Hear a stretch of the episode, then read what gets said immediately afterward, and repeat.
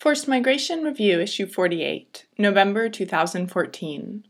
Frozen Displacement Kashmiri Pundits in India by Mahima Tusu. In the 1990s, nearly 250,000 people, mostly Kashmiri Pundits, were displaced by violence in Jammu and Kashmir state in India. More than 20 years later, the question for them is whether the responses to their displacement so far can form the basement for long term solutions for their protracted displacement. Typically, the terms refugee and internally displaced person, IDP, have been tacitly accepted as a kind of proxy for vulnerability. As the years of displacement have worn on, with people not willing or able to return to their homes, what is necessary is not a label of vulnerability, but a situational analysis of what the displaced people actually want and who are still the vulnerable among them. Unemployment, underemployment, and deterioration of income remain problematic, long after their physical relocation.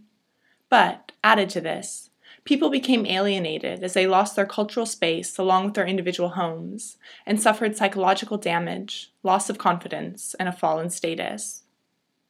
Informal networks of mutual help, local association, and service arrangements that are important to survival are also lost when people are displaced. Very little reliable information and analysis of the situation of those who returned home after periods of displacement exist. It is important to understand whether returning home would actually represent an endpoint in displacement induced vulnerability, or whether long periods of displacement create lingering patterns of vulnerability.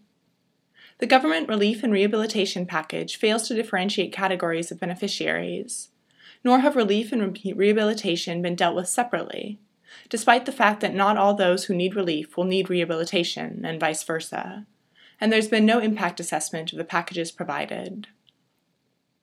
There's also an urgent need for reprofiling, as some people who are not registered yet may be in need of assistance. After 23 years, the need to find more stable and long term solutions leading to an eventual withdrawal of assistance is desirable, although withdrawal of assistance must not be abrupt. The national authorities have to establish conditions conducive to safe and dignified return or to settlement elsewhere. But in order to be durable, the solutions must consider long term safety and security, compensation for lost property, resumption of normal socioeconomic conditions, and also a secure legal and socio political status. The specific impacts of displacement fall into four broad categories destruction of assets, denial of access to assets, dislocation from a normal socio-economic environment, and the psychological and material impacts of living in limbo.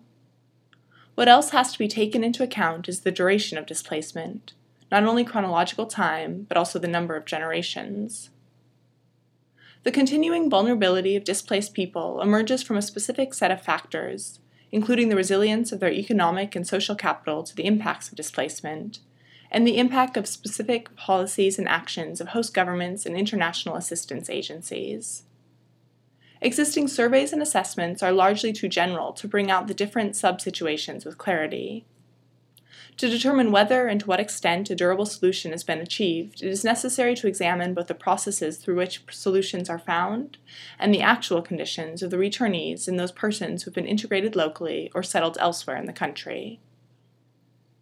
The reality is that these populations have lived in an indeterminate state for a long time, and while conflicts can remain frozen, people cannot.